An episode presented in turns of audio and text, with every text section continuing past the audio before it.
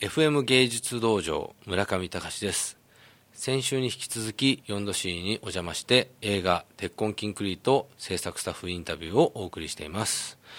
今収録しているのはですねこの「鉄痕キンクリート」用に作ったと言われる4度 C の中のサウンドスタジオカワルガールスタッフの皆さんをお呼びしてインタビューをしておりますそれではどうぞ村上隆の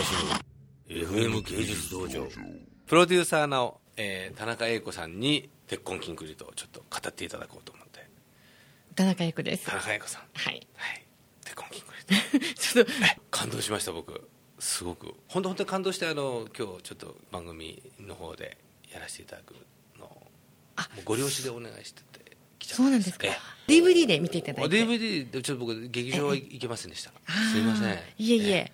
軽い気持ちで見たらですねええええ。いやでもびっくりしてもアニメーションってなかなかあのね劇場に足を運んでもらえないと思うんですよね。うんやっぱりアニメなかなか見に行かないですよね。うううんん。僕も僕はもうでも45歳なんでええ。普通の映画も見に行きませんなかなかやっぱり行かないですよね。で見に行こうかなと思ってると、うんあ終わっちゃったみたいなのがあやーそうですねっぱど多れぐいですよね。らいやってらっしゃったんですか劇場では一ヶ月間。 1ヶ月間でムーブオーバーして、あの結構長く連休5月の連休ぐらいまでムーブオーバーしてましたでしょうか、へうん、かなり出てはいましたがーう、ん DVD になってすごいなんだろう見ましたっていう連絡もいっぱいいただいたりもしてるので、ええええかなり DVD になってからこの作品に触れた人もすごく多いんじゃないですかね、うん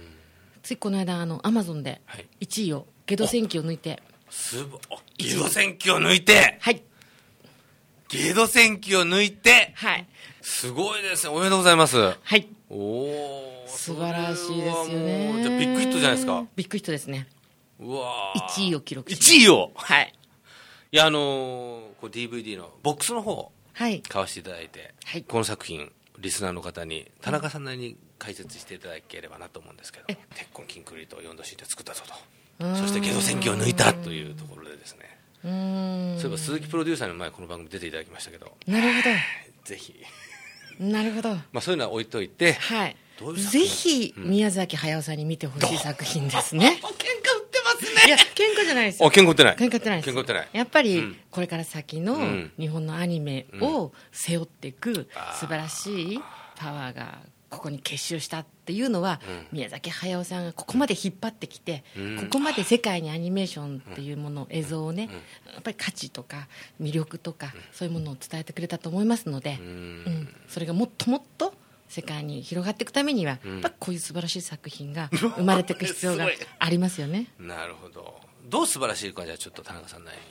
そうですね、うん多分この作品は今までになかったマーケットに作られていて、うん成功してると思うんですね、うんでどういうマーケットかっていうとやはりアニメっていうとやっぱりキッズファミリーっていうのが、まあ、基本のねターゲットだったと思うんですけどもそのアニメのターゲットを超えて若者文化大人つまり映像としてのアニメーションっていうアニメーションという映画じゃなくって映像という地位にターゲットできたとうんいうふうに思ってます、うんなので多分 DVD がこれだけあの皆さんに買っていただけてるのも本当にその映像をカルチャーとかあの文化ととして音楽とかファッションとか新しいこうセンスとかそういったものの感度の高い人たちはどんどんこれを受け入れてくれてるんじゃないのかなってすごく思います。うんでそれとやっぱりこの作品の持っている不滅のテーマっていうか本当に大事なものっていうものをきちっと描いているのでそのきちんと描けたエンターテインメントっていうところで、誰かのどうしても独りよがりになりがちな作品どうしても多いんですけどそうじゃない松本太陽さんが本当に何だろう彼の基本持っているすっごいコンセプトを本当にきちんと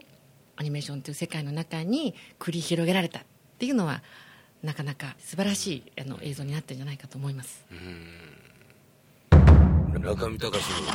の FM 芸術道場